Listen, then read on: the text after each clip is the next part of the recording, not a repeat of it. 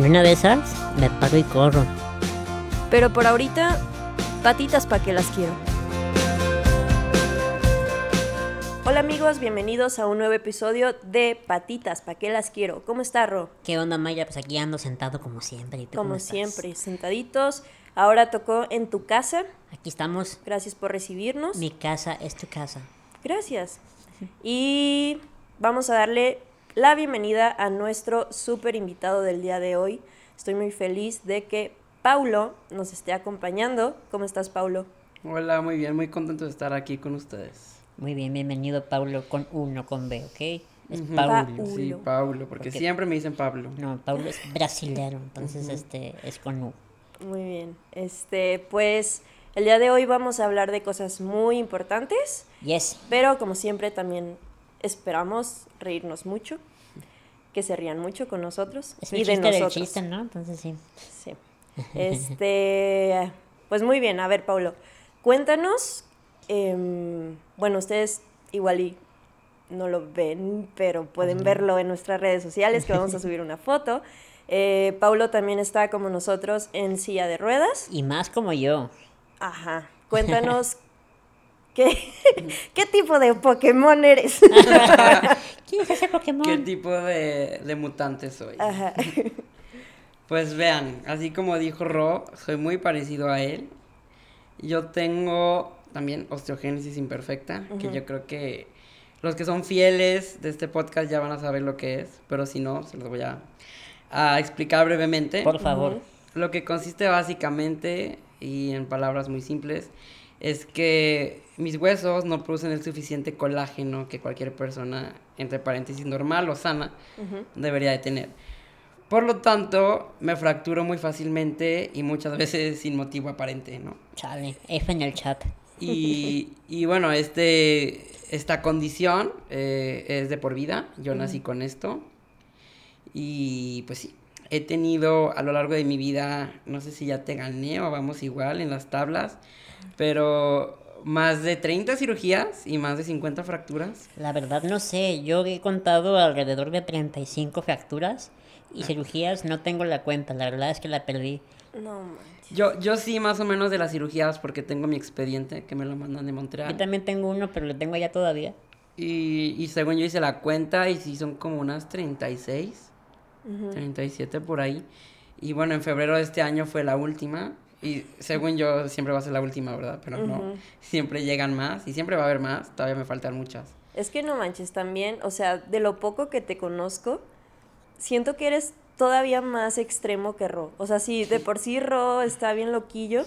Neta, a ti te veo en tus historias y saliendo de fiesta y todas esas cosas, que para empezar te encuentro en todos lados. O sea, neta, donde voy, ahí estás. Y, y pues sí, siempre andas bailando y haciendo de todo. Neta, mi parte favorita del año es cuando es tu cumpleaños y que todo el mundo te manda videos. Neta, me Ah, muero de risa. Sí, la verdad es que, pues vean, empecemos desde el nacimiento. Que bueno, Ujú. pensándolo bien del nacimiento no tenía nada. Porque se supone que no iban a hacer. Se supone que iba a morir a los días, a los meses, o bueno, quién sabe cuándo. A las horas, O como a yo. las horas, exacto. Y bueno, mi mamá, de hecho, cuando venía en camino, eh, pues se puso muy feliz, ¿no? ¿Quién, se iba, ¿Quién nos iba a poner feliz por el nacimiento de su primer hijo? Y bueno, eh, tuvo la cita en su primer eco y el doctor pues empezó a hacer el eco, todo se veía muy bien. Y de repente mis papás me dijeron que le cambió la cara al doctor, así drásticamente. Y les dice, quiero hablar con ustedes en el consultorio. Y bueno, ahí mis papás sabían que algo estaba mal. Ujú. Y estas fueron las palabras del doctor. Paulo, mi papá también se llama Paulo. Creo que tu hijo no va a poder jugar fútbol como tú. Ah, sí, cierto. Y bueno, este, pues a partir de ahí mi vida cambió drásticamente. Yo todavía no nacía y ya mi vida cambió. El, el embarazo de mi mamá también. O sea, imagínense, yo todavía no nacía y el mundo ya comenzaba a ser culero conmigo. Oye, pero ¿sabes- Imagínense. ¿sabes una cosa? Esto estuvo mejor contigo porque en mi caso mis papás no sabían hasta que nací. Y Mm. contigo sí sabían desde antes. Mínimo estaban como prevenidos aquí. Sí. No, Que digo, no. de todos modos. Bueno, que quién sabe, ¿eh? Sí, es un trancazo. O sí. sea, desde que te dicen, tengo que, ten- o sea, hay que hablar en el consultorio, Sí, híjole, desde ahí ya todo dices, mal. no, No, por favor. y sobre todo porque como les digo, o sea, a partir de ahí, pues el embarazo de mi madre fue, o sea, ya tenía como esta idea predispuesta de que yo venía mal. Eh, entonces, pues sí, en cierta forma era como pues una mortificación, ¿no? Ella decía que todo lo que hacía, todo lo que tomaba, casi casi hasta cómo se movía, pues le mortificaba porque tenía miedo que, que hubiera repercusiones.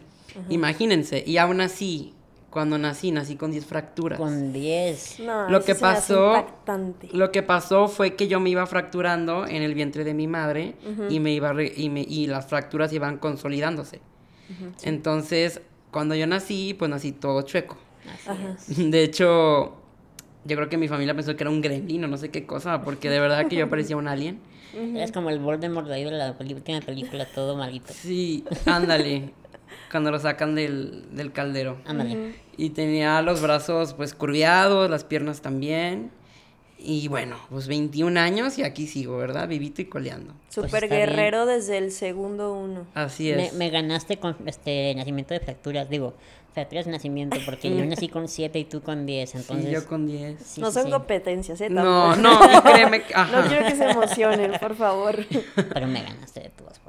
Y, y al año eh, recibí, pues me hicieron, me realizaron mi primera cirugía en Montreal, en el mismo hospital que Ro, en Sí, Canadá. van- yo me van- acuerdo cuando naciste que tus papás vinieron a mi casa De- a buscarnos. sí, de todo. hecho fue por Rodrigo que yo, que llegamos al hospital en Canadá porque mis papás desesperados porque aquí en México pues no hay información sobre la discapacidad, sobre la enfermedad, no hay nada. Ya hay un poquito más, pero todavía no. Pues sí, y, y si la hay es muy caro. Sí. Eh, Y sobre Sí. todo la osteogénesis es un es una discapacidad, es una condición que la verdad es que sí requiere de una posición económica. Pues tú lo sabes, Rodrigo. o sea, Sí, cada fractura, cada día al doctor, cada rehabilitación, cada enyesada, cada cirugía, es, es todo un trastorno. Aparte, según tengo entendido, o sea, por mi experiencia, pues no te puedes asegurar, o sea, no puedes tener seguro médico, no, ¿sí? tenemos ahí la, la exclusión de las fracturas. Yo, yo sí tengo, porque no sé cómo estuvo, pero al nacer sí me pudieron como ingresar, como con mi discapacidad. Ah, o sea, sí, porque no sé cómo estuvo, pero sí. O sea, todo lo que sea de osteogénesis, sí me lo cubre el seguro. Había un hueco ahí. Wow. Sí, creo que fue al momento de nacer, no sé qué pasó con el seguro, pero sí.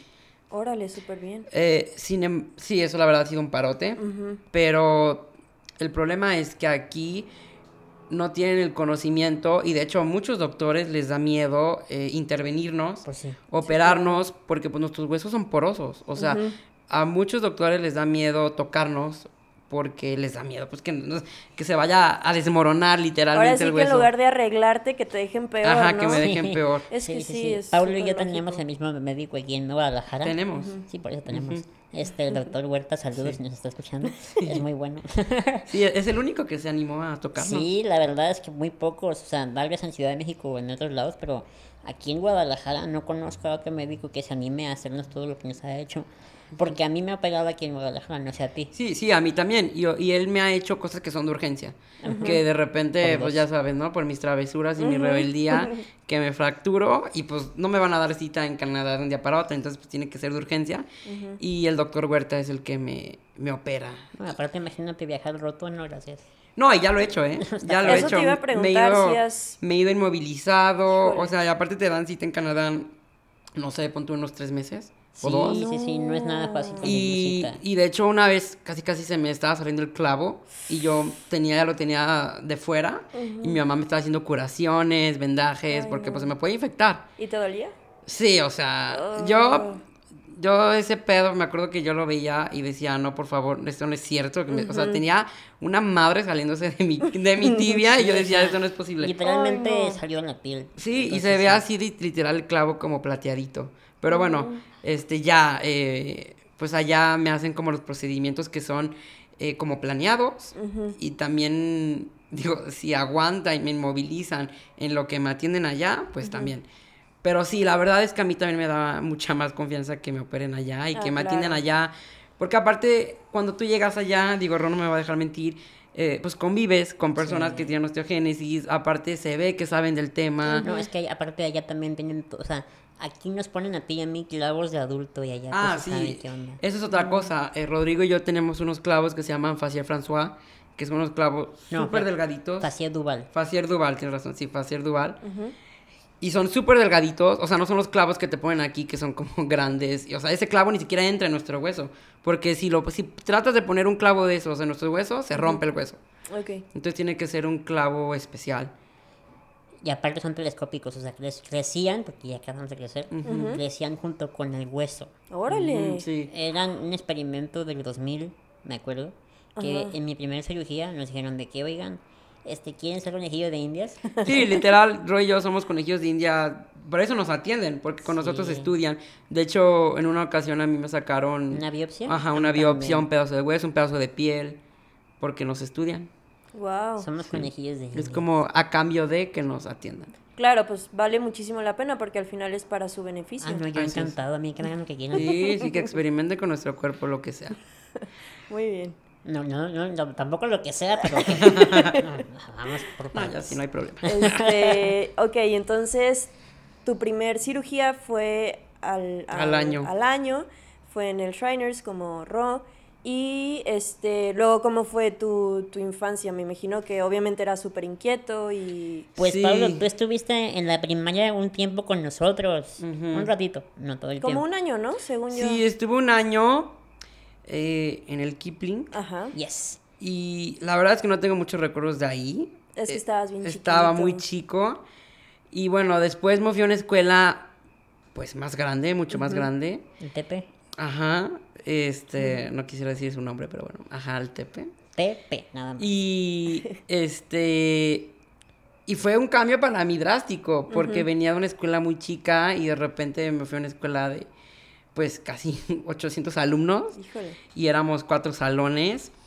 Y me acuerdo perfectamente que en cuanto llegué, mis papás entregaron a todos los alumnos, a todo el personal de la escuela, unos folletitos en donde venía mi foto, así todo flacucho ya en la playa, y un texto, en donde en el texto decía, hola, soy Paulo, tengo 13 o 12 años y soy de cristal. Así literal. Tal cual. Tal cual. Entonces, y luego decía, eh, por lo tanto, no me pueden tocar muy fuerte o abrazar porque me puedo romper. Ajá. Y bueno, como que todos se lo tomaron muy No literal. Y, o sea, y nadie se me quería acercar. Ay, Nadie. no. Hoy Ay, no me escuchaba que, que mis compañeros murmuraban así, o sea, a mis espaldas y decían, no, ay, no lo puedes tocar. No manches. Cuidado. O de repente me querían saludar y decía, ay, no, no, no, no te acerques tanto, es de cristal. No Y inventes. yo, pero Swarovski, ¿eh, perros? O sea, no cualquiera. ¿Sabes una cosa? Cristalería fina. Creo que tiene mucho que ver la edad en la que tus compañeros se enteraron. Porque yo también tuve ese tipo de folletos, pero se repartieron en el kinder, cuando yo entré al kinder. Mm. Y no es lo mismo saber eso a tus 3 años que a tus 12 años. Sí. A tus, No, los tenis sabes leer. a tus 12 años eres muy sangrón, la neta. Es, eres Sí. insoportable. Sí. Entonces, pues yo creo que también tuvo que ver la edad, ¿no? Y me acuerdo perfecto que, no sé si fue, fue la primera semana de clases, hace cuenta que había entrado un espécimen en peligro de extinción. No inventes. Yo me acuerdo que yo salí al recreo y, y estaba como dando vueltas así en el patio y tenía un séquito de personas atrás de mí siguiéndome, nomás como siguiéndome, Como viéndote. como viéndome, casi casi oliéndome, Tomando nota, con lupa, tomando nota de este espécimen raro que había entrado Bitácora del viaje. Ajá, a esta escuela, jamás antes visto por la humanidad. Ajá. Y, y me acuerdo perfecto que llegó la directora y empezó como a decir, a ver, a ver, a ver, ya, váyanse, no sé qué están haciendo aquí siguiéndolo, es una persona... Estoy seguro que no dijo esto, pero quisiera creer que dijo. Es una persona común y corriente como todos. Y, y bueno, o sea, a partir de ahí, eso, eso se me quedó muy marcado, No esta experiencia, porque, digo, obviamente mis papás lo hicieron con la intención de protegerme, ¿no? Claro, Porque claro. pues también ellos tenían miedo. O sea, imagínense, si mis papás ni siquiera podían cargarme de bebé con sus propias manos, me cargaban con un, como con una colchonetita. De tan frágil. Ajá. Mi mamá me decía que me tocaba la cabeza y se le hundían los dedos. Es que no cráneo. teníamos mollera. No teníamos, Wow. éramos, aparte, esta, esta, esta condición que tenemos, entre más jóvenes, más chiquitos, somos más frágiles. De hecho, no sé si sabía, Ro, pero ahorita estamos como en nuestro, en nuestro etapa de gracia, se podría decir. Sí, Que es como de los 20 a los, no sé, 30 y algo. La más sana, por decirlo Ajá, así. en donde nuestras fracturas van a disminuir muchísimo. Órale. Entonces ahorita estamos como viviendo la vida loca. O sea, eso quiere decir que como por los 40 otra vez vuelves a Ah, ser no, ni me digas. O sea, cuando cumpla 45, 50 me volverá a quebrar como cuando era niño. Wow. Ay, no, ojalá que no. Ojalá que no. Y, igual y ya para entonces hay más... Y ya lo hay, ya hay un tratamiento. Este, ya, esta última vez que fui a Montreal, pero está todavía en, ex- en experimentación. Hay una Y que no- se no la me han hablado, ponen. ¿qué onda? Yo ya, y ya, ya lo busqué. Hay una que se la ponen a, a mujeres este, con Osteoporosis. osteoporosis, pero puede servir para nosotros. Pero investigando vi que son unas inyecciones subcutáneas que van en el abdomen y lo que hace es que genera ocio, ociosidad. Se- según yo era como para la gente que tenía cáncer de hueso o algo así, ¿no? No, esta es una nueva, se llama Vanity. Y, pero después investigando vi que te daba embolias cerebrales. No, Entonces dije, no, bueno, sale bye, mejor me espero. Thank you, next. espero, sí, estoy seguro que la, la medicina va a evolucionar. Todavía tienen muchos años para que Nos queda, nos queda, sí, nos-. Oye, yo tengo una pregunta para ti, Pablo. Si te dieran la opción de que te pusieran huesos como tipo Wolverine, ¿lo agarras o no lo agarras? No, ni de pedo. Eso. Explíquenme eso, no entiendo. Es que Wolverine tiene cosas de adamantium, que se llama así, que son metálicos literalmente y no se rompen. No, y- y te fuiste muy para allá, o sea, yo no, yo no quiero el adamantium, con unos normales me, me, Pues sí. me doy y me basta, pero no, no, no cambiaría lo que tengo. Bien. No cambiaría lo que tengo por nada del mundo porque esto me ha hecho ver la vida desde otra perspectiva, con otros ojos.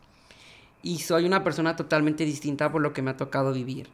Y creo que tengo una misión, que es justo de lo que quiero Sí, que eso- platiquemos eso al vamos, rato, ajá. que es pues el activismo. El activismo a favor de personas con discapacidad. Antes de que entremos en tema, perdón que te interrumpa, quiero que nos cuentes como un poquito más de lo, de lo básico de ti. Este, ni siquiera hemos dicho cuántos años tienes. Eh, pues tengo 21 años, recién cumplidos. Muy bien. Eh, ¿Qué estudias?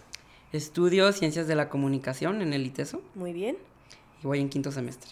muy bien. Y no sé, ¿qué más? Así como los basics de Paulo. Pues ¿qué te los gusta basics de? Paulo, ¿qué me gusta hacer?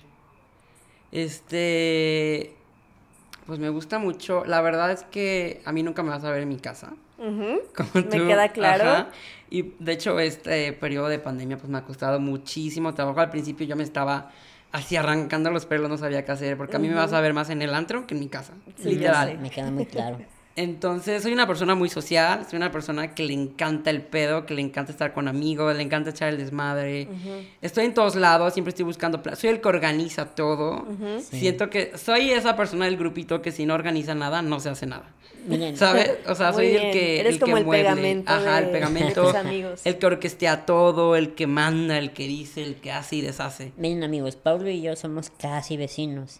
Vivimos este en un condominio vecino, pues, o sea, yo en uno y el otro en otro. De hecho, Pero se yo- vino, ¿Eh? se vino caminando Rodando. slash rodando. Pero yo de mi cuarto a veces escucho la música en casa de Pablo.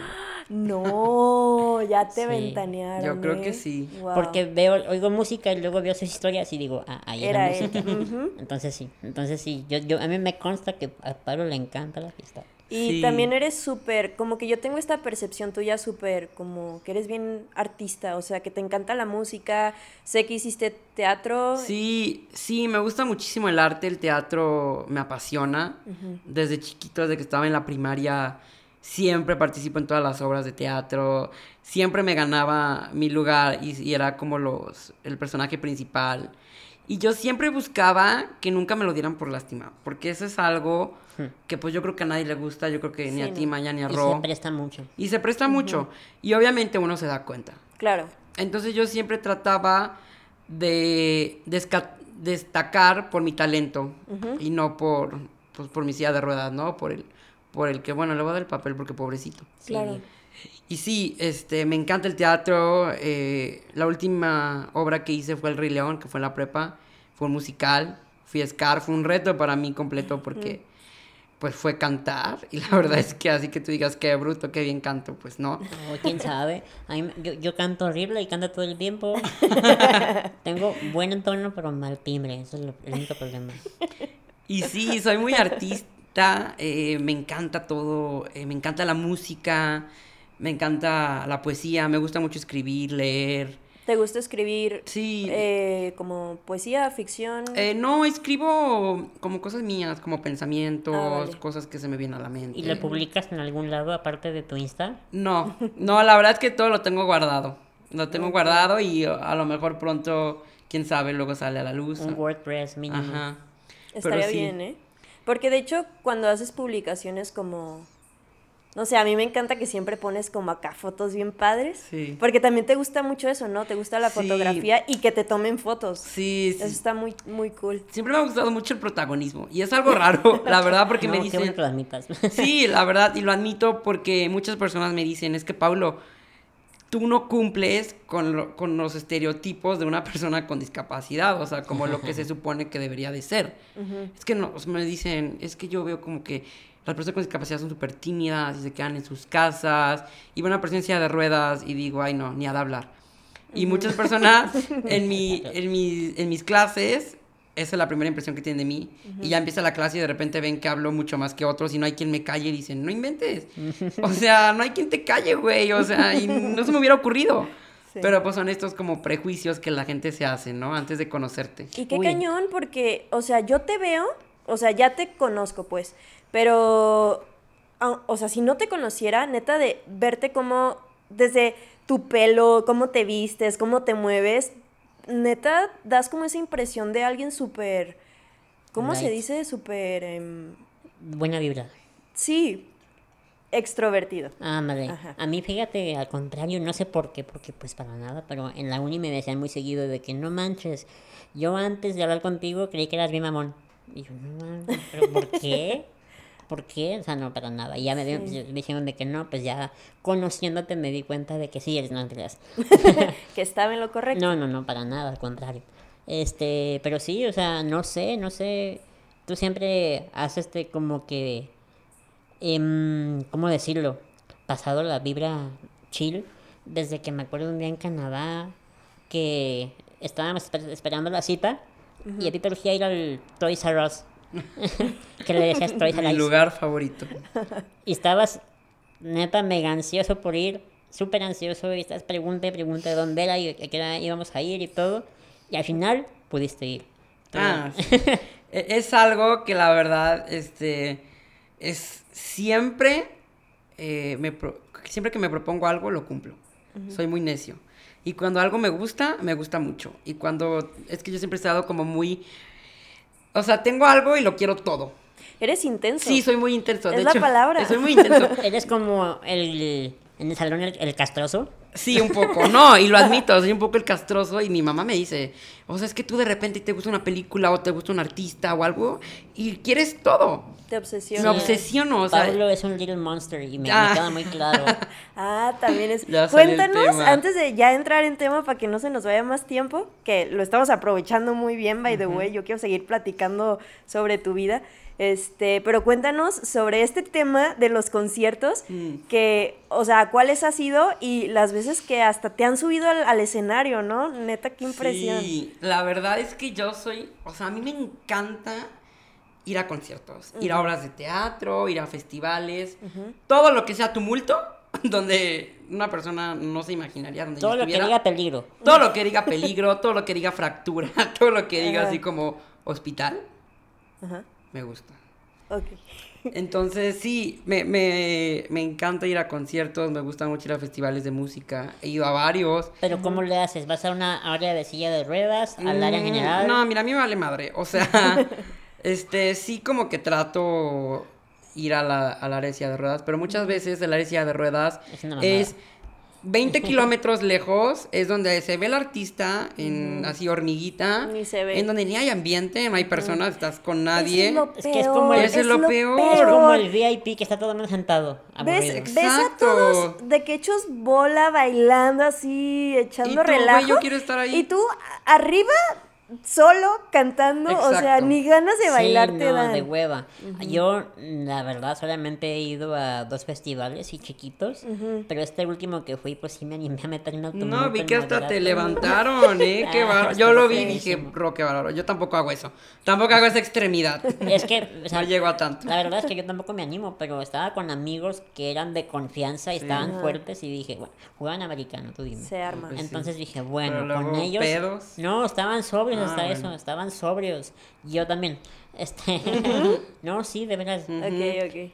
O sea, cuando voy a una situación de peligro, procuro no tomar. Ah, no, yo no. O sea, yo sé que estoy en peligro y, y me pongo hasta la chancla. la cosa. Oye, Y, ¿y, y- por eso me pasa lo que me pasa. ¿y cuánto aguante tienes? La verdad es que al principio, pues cuando empezaba a tomar, y pues es que yo, obviamente por nuestro cuerpo ro, se nos sube más rápido, Están porque estamos chiquitos. más chicos. Pero ya tengo mucho aguante. O sea, ya ¿Sí? aguanto más que otros. Ala. No me van a dejar Por mentir. ejemplo, en cervezas, ¿cuánto aguantas? No, es que la verdad es que no soy fan de la cerveza. Ah, ok. Porque me Entonces, empanzo. ¿en tequila? Tequila, o sea, yo sí, sí me ando tomando unos 10 shots. Y ya, con eso ya te mueres. Mm, antes de morir, un poquito, una, una etapa antes de morir. ¿Cuántos, ¿Cuántas cubas te, te tomas?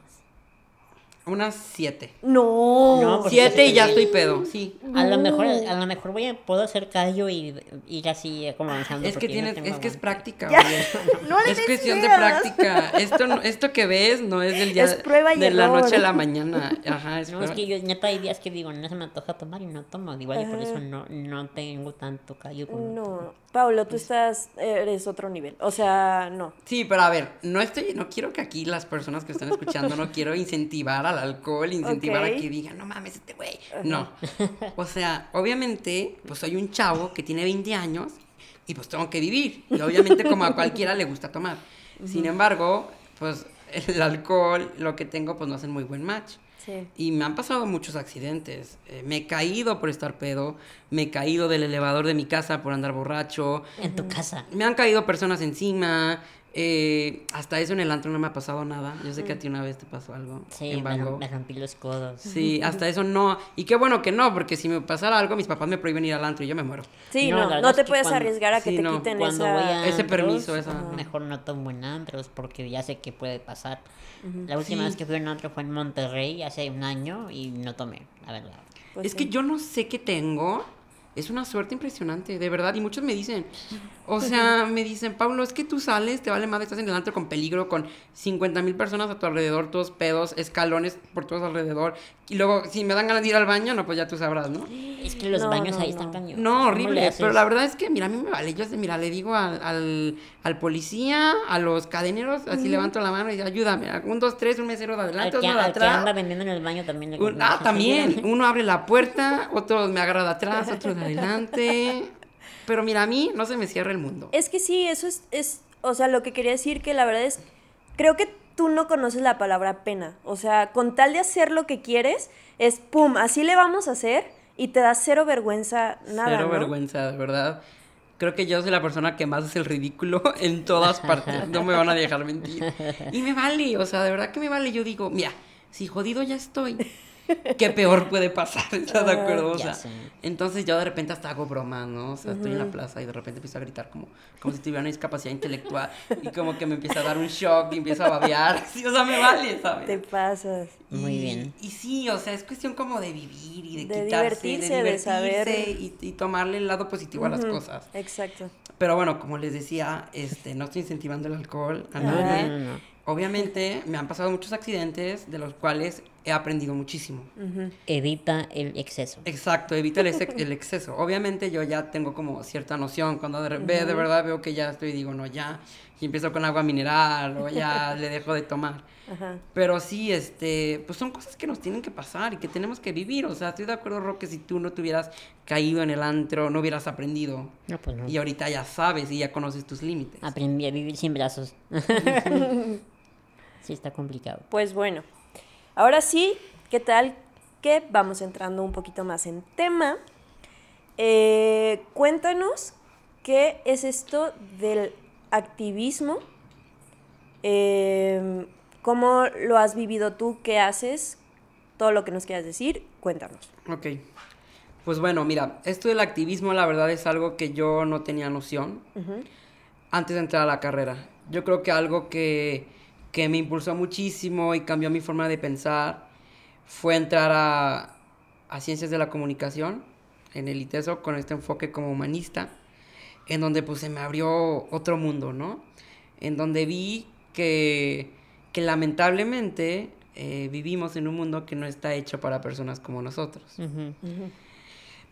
En todos los aspectos, o sea, no solamente como para personas con discapacidad, ¿no? Sino como para comunidad LGBTQ, eh, indígenas, todo tipo de, de minorías. De minorías, ajá. Yo siento que, que pues, de hecho somos una de las más discriminadas, no sé si sabían. Somos el segundo grupo más discriminados a nivel nacional y no, sin importar nivel socioeconómico.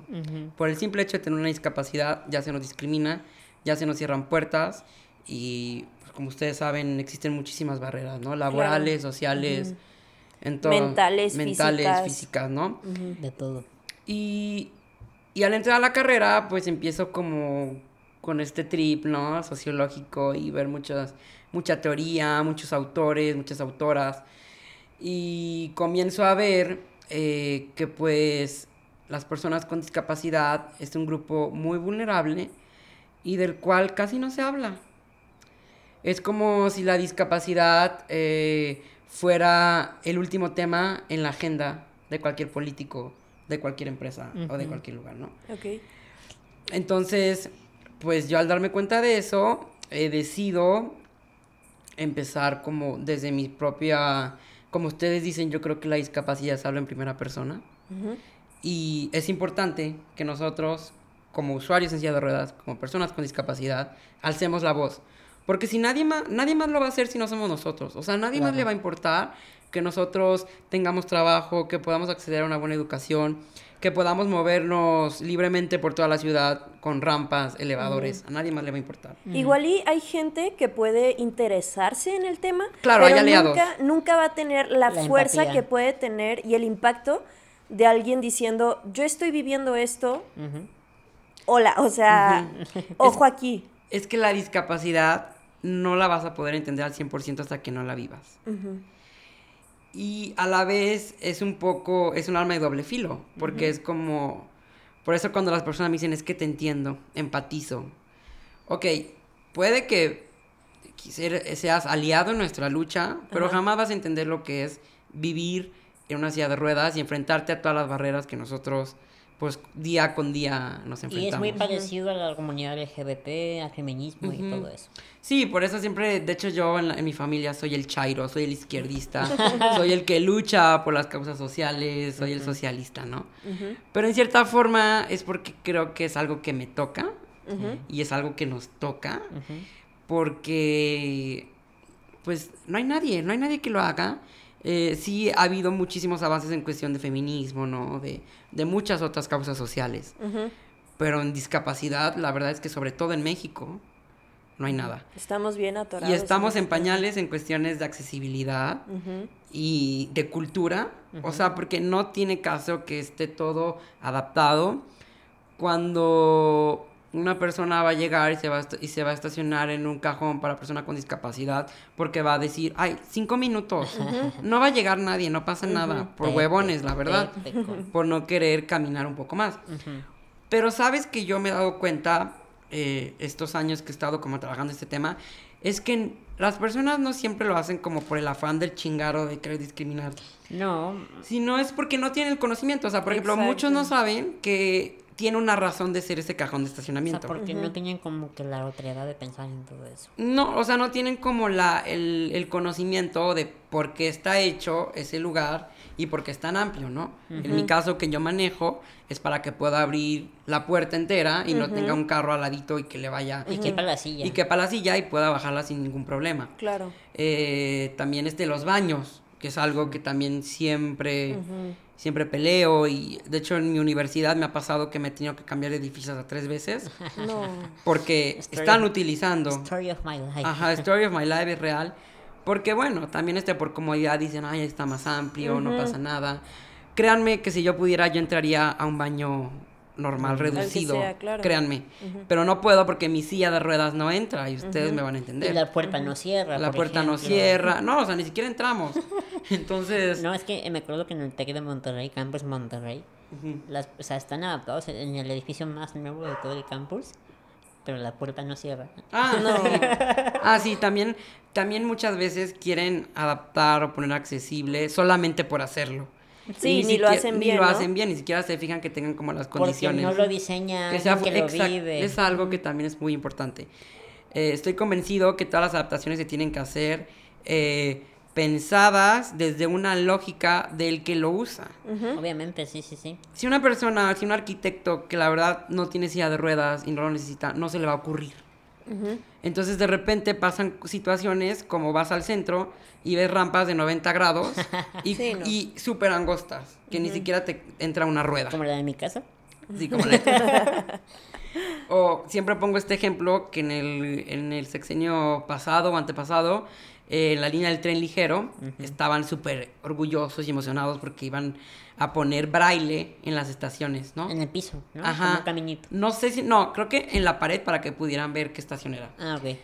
Pues en la pared, encima pusieron un cristal. No, es cierto. Es como, güey, México o sea, mágico. Exacto, no sabes que el braille se tiene que tocar, se tiene que sentir. Y seguramente lo hicieron con la lógica de para que se vea más bonito. Para que lo puedan ver. Ajá, para que luzca el cristal. Ay, no, no, no. y pues no. sí, o sea, eso no es funcional. México, Claro. México. Oye, Pablo, y este, o sea, desde tu trinchera, desde lo que tú haces, o sea, ¿cuáles son tus actividades para ejercer el activismo en favor de las personas con discapacidad? O sea, ¿qué haces tú aparte? O sea, sé, sé que eres muy activo en Insta y en TikTok, y sé que vas a hacer un TED Talk en la, en la Piedad, pero me imagino que, virtual.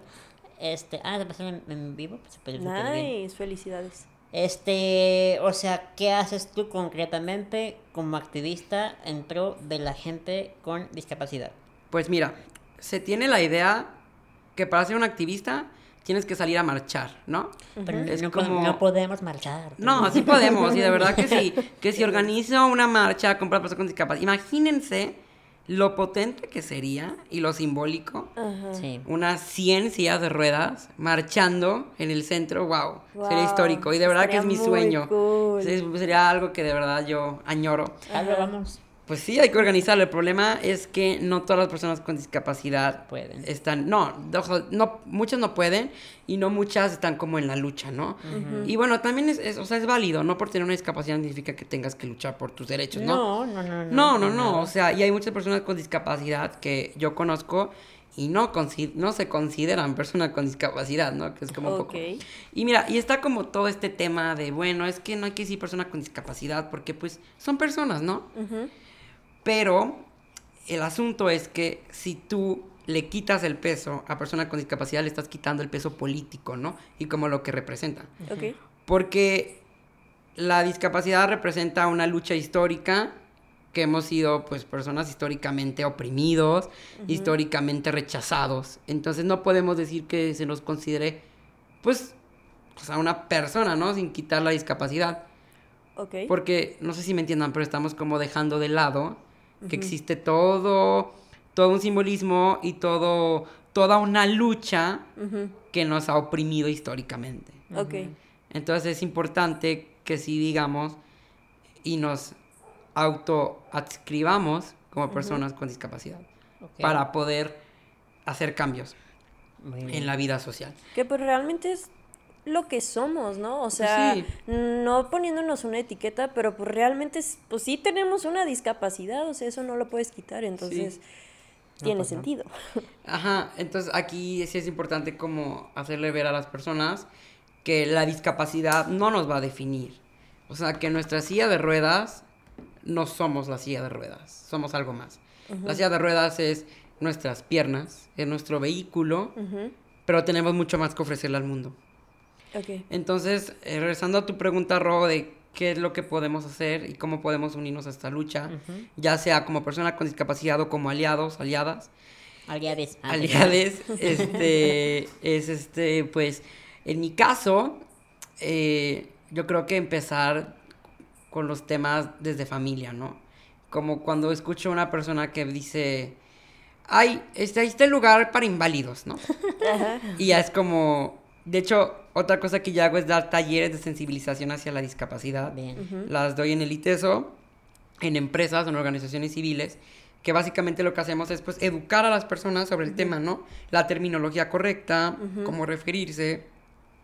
Lisiado. cómo- te creas. Ajá, cómo, cómo tratar, porque muchas personas este, no lo hacen como con el afán de discriminar, sino es que simplemente no, No saben, saben, y no creo- saben cómo llegar. Creo que el primer paso para, para poder tener este, este activismo, aunque sea desde un silencio, es informándose. Informando, exacto. Y muchas veces les da como miedo preguntar porque van a pensar que nos vamos a ofender, ¿no? Si nos ofrecen su ayuda. Sí, básicamente por eso hacemos este podcast, Oye, para que se den cuenta. Este, este podcast es una forma de hacer activismo. Exacto, Te y que pregunto algo, ¿no te enojas? ya ¿No sé, te incomoda? que te puedo preguntar Sí, algo y no te que- agüitas. O muchas personas piensan que nos vamos a ofender si nos preguntan qué tenemos, ¿no? ¿Y tú qué tienes? Y bueno, habrá personas que sí, ¿no? O sea, nosotros... Sí. Habrá personas que sí, bueno, ahí es válido, pero... Es como el tabú de preguntar, oye, ¿cuánto ganas? Ajá, sí, sí, sí. Digo, creo que es muy diferente porque eso no informa en lo absoluto, pero a nosotros, o sea, Es no podemos hablar, ajá, no podemos hablar por todos, pero por lo menos a nosotros tres no nos importa en lo más mínimo que nos hagan ese tipo de... No, No, y al contrario, que nos pregunten y que nos Sí, que pregunten. sepan, ajá. Hasta sentimos padre de que, wow, le interesa. y Ajá, de, siente- de que, oye, fíjate que esta persona me preguntó, se, se- Ajá. se Fíjate, nota que me no sé si les ha pasado, pero muchas veces cuando conozco a una persona por primera vez, estamos cotorreando y todo y así, y ya casi, casi, ya que llevamos tres horas hablando, es como, Ajá. Oye, y usted quería preguntar, ¿Tres pero-" horas? Ajá, ¿Como- y yo, y al yo siempre les digo, no, ya te habías tardado, chavo, ¿no? No, Ya está esperando ajá, la pregunta. esperando A mí me ha pasado que como al mes, no a la... No, Ah, no- también. De hecho, te- o sea, mi- mi mis amigos de la universidad muchas veces, cuando los conocí, ya casi como al mes, les digo, bueno, y por si no sabías, que se me hace muy raro que no me has preguntado, pues yo tengo tal, tal, tal, tal, tal. Oye, Sí. compañeros míos en mi noveno semestre de la universidad Sí, me han y seguro se están muriendo de ganas de, y de la curiosidad, los carcome, pero sienten que, que pues nos van a ofender. O sea, hacen Claro. teorías de que, oye, fíjate que este güey tiene alto. Sí. Entonces, eh, pues dar los talleres también es otra forma de activismo, ¿no? Que también lo que hacemos es eh, dar experiencias vivenciales, les cubrimos los ojos como para que puedan acercarse un poco a la discapacidad visual Muy bien. y les hacemos preguntas de reflexión de si te cambiarías de carrera, si tuvieras una discapacidad visual, Wow. cómo sería tu transcurso, eh, tu, tu forma de transportarte de tu casa a la universidad con una discapacidad visual, ¿no? O sea, este tipo de cosas que te cambian la vida, ¿no? No, y puede pasarle a cualquiera. Exacto. ¿Y sabes qué es lo que... Va a sonar muy culero, pero ¿sabes qué es lo que me gusta de la discapacidad? Es que es transversal y no todos se salvan. Y Y nadie sí. se va a salvar. La discapacidad no discrimina. La disca... Exacto, la discapacidad no discrimina y les va a pasar tarde o temprano, va a llegar como la calaca, como la muerte.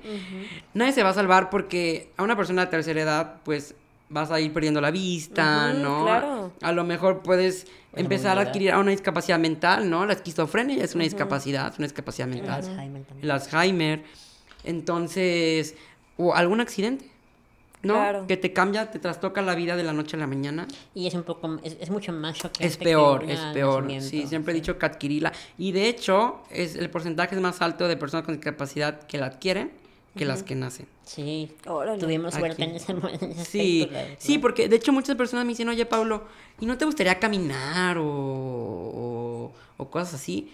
Y les digo, no, porque no lo conozco. O sea, para mí esta es mi normalidad. Exactamente, lo que siempre hemos Yo- dicho Maya y yo, que estas, no, no, no conocemos otro tipo de vida. Y bueno, también este lo que hago con mi TikTok, ¿no? Los videos que son como burlarme un poco de mi discapacidad, Sí, darle un poco de humor negro. Yo creo que esa es la forma más en la que las personas pueden empatizar. Que aparte es una manera muy moderna, muy actual de educar a la gente, por así decir, porque ¿cuánta gente no usa TikTok? Yo. Y qué mejor, yo tampoco uso, pero muchos millones de personas sí, los, sí lo usan y la verdad es que a través de, pues, de la comedia, de- del, del humor, este, está padrísimo que tú, que tú quieras invitar a la gente a esta a este tema de esta forma, ¿no? Este, bueno, me gustaría ya por último preguntarte, eh, ¿tú cuál consideras hasta ahorita, hasta la fecha, que dices que empezaste más o menos entrando a la carrera, eh, ¿cuál consideras que es tu mayor logro hasta ahorita? en cuanto a este tema. Yo creo que mi mayor logro es haberme dado cuenta de esto. Porque yo antes, yo no creía importante. Es más, yo me acuerdo que eh, llegábamos a un lugar y se estacionaba una persona en un lugar para personas con discapacidad y mi mamá se peleaba. así, yo creo que nuestras mamás. Y yo decía, mamá, qué pena. Mamá, no. Sí. Déjala. Yo creo que mi mayor logro ha sido darme cuenta, abrir los ojos, en el que es una lucha y que tengo que, tenemos que pelear con garras, con dientes y tenemos que alzar la voz. Por más que digan, güey, ya diste hueva, ya cámbiale a tu chip, a tu tema, pero no. ¿Cuántas luchas sociales no han sido así? Claro. ¿No? Entonces yo creo que ese ha sido mi, mi mayor logro, el darme cuenta. Y pues creo que también este que estoy a punto de dar mi primera TED Talk el 12 de noviembre, que es como compartir mi experiencia eh, de vida y pues hacer como que las visibilizar la discapacidad, ¿no? Y que muchas personas vean que estamos que somos partes de que somos parte del mundo, que estamos aquí y que también tenemos voz y voto Ujú. y que no solamente somos sujetos de caridad, no solamente somos sujetos medicalizados, Ujú. que también tenemos derecho a una vida plena, a una, a una vida sexual activa y a una vida de pareja, ¿no? Claro. Somos personas como cualquier otra. Sí, claro, como lo hemos dicho con, el- con Emiliano, ¿te acuerdas, Maya? Sí, Buen episodio. es un, es un tema también muy interesante. Yes. Escúchenlo. Y, este, híjole, es que la verdad hay todavía mil cosas que preguntarte. nada Yo voto ya- por una parte 2. Sí, ¿jalas una parte 2? Claro que sí, faltó hablar de, de todo lo que yo hago. También otra forma de activismo es la investigación desde la teoría, desde cómo se configuran los cuerpos de las personas con discapacidad. Las cuerpas, no te las cuerpas. También este, un tema que ahorita traigo que estoy trabajando es el teletón, ¿no? Ah, y claro, toda la sí, cierto. estigmatización y la estereotipación que se tiene, sobre todo aquí en México. Y la infantilización que se le ha dado a la discapacidad. Ujú. Híjole, sí, sí. No, es que, Paulo, de verdad necesitamos, yo creo que hasta dos episodios más o tres, híjole, está muy cañón. Y sobre todo que, como me dijiste, has inve- investigado tanto de esto que, que hay mucho que decir. Igual y por como hemos tratado, como es nuestro podcast, que es como muy cotorro, Ajá. se va a sentir más serio, pero es súper necesario y es súper Sí, valioso. claro. Entonces, este, igual y este episodio ya lo dejamos hasta aquí. Sí, y hay Eh, una parte 2 cuando ya haya dado su TED Talk. Sí, eso también, porque obviamente queremos compartir, eh, ya que esté en redes y así, lo queremos compartir nosotros en la página de, de Patitas, ya lo estaremos subiendo. Y Y pues no sé, no sé si quieras agregar algo. Tus redes. Eh, pues pueden seguir, pueden seguirme en mi Instagram, Pablo-Silva23. De todos modos, lo, me van a subir a patitas, ahí va a estar mi usuario.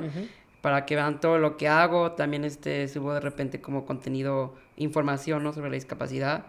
Y pues próximamente estoy trabajando en un proyecto también como de información hacia la discapacidad. Ujú. Espérenlo pronto, ya, ya, lo, ya lo estaremos anunciando. Todavía no hay nombre oficial, pero en cuanto lo tengan, nosotros lo compartimos en ahí en, en nuestras redes, en- Claro tanto en las de patitas como en las personales. Así es. Y Muy pues bien. agradecerles, gracias por invitarme. No, Estoy muy por venir. contento por estar aquí. Gracias por, A por ti por venir. animarte a venir. Sí, digo, no, no cualquiera lo hace, ¿verdad? Entonces, pues sí, obviamente tenemos aquí un pendiente una parte 2, 3, 4 y 5, como Star Wars, así más o menos. Pero sí, tenemos mucho de qué hablar. Pero creo que este capítulo hasta aquí llegó. Incluso también vale la pena que si tienen preguntas de este tema, podemos eh, dejar ahí, pues ya saben, siempre ponemos una foto y la foto del- de la portada la Sí, del si episodio. ahí le está. pueden poner las preguntas que quieran a Paulo para que en esta segunda parte se las respondan. Este, inclusive, pues yo me imagino que también te pueden mandar DM y que por ahí te, te Así pregunten. es. Porque Paulo es súper abierto y es súper buena onda, entonces Sí, no muerdo, a menos que se dejen. Y para quien quiera, Pablo es soltero, ¿sí, verdad? Así es. Ahí está, Muy ¿ves? bien. Excelente. Porque Pues está soltero, está de moda. Amigos, pues esto fue todo por el día de hoy. Por favor, denos a suscribir. Si les gusta el podcast y lo escuchan, hay que picarle a suscribir en Spotify o en Apple Podcasts. Este, nos ayuda mucho. Y a compartir también. No, tenemos porque- ningún tipo de monetización todavía. No, es principalmente ya lo saben, es Sí, informar, aquí no es negocio, no es negocio. educar y todo lo que nos dijo ahorita Paulo de que la gente pues se acerque a este tema, por eso lo hacemos. Entonces, si nos ayudan a compartir el podcast, Sí. estaría Sí, increíble. porque este podcast no es de negocio, aunque si quieren patrocinarnos, ya saben. Sobre todo los tenis, porque no nos ensuciamos. Ya le, le eché un eso. tweet a Nike, A Nike y para que me den las ayudas de muertos, pero pues es que Nike no tiene cuenta en México, entonces no, no, Mm. no pueden este echarme la mano. Ni Bueno. modo, o el pie. Pues bueno amigos, gracias, pues amigos. gracias por su, por su tiempo. Espero este, les haya gustado este podcast. Que lo hayan escuchado en su coche, en su oficina, en su cama, en su regadera, en donde quieran. Pero con que lo escuchen. Así Todo, es. todo, Gra- todo, Gracias. Paulo. Gracias a ustedes. Nos vemos, amigos. Bye bye. Bye.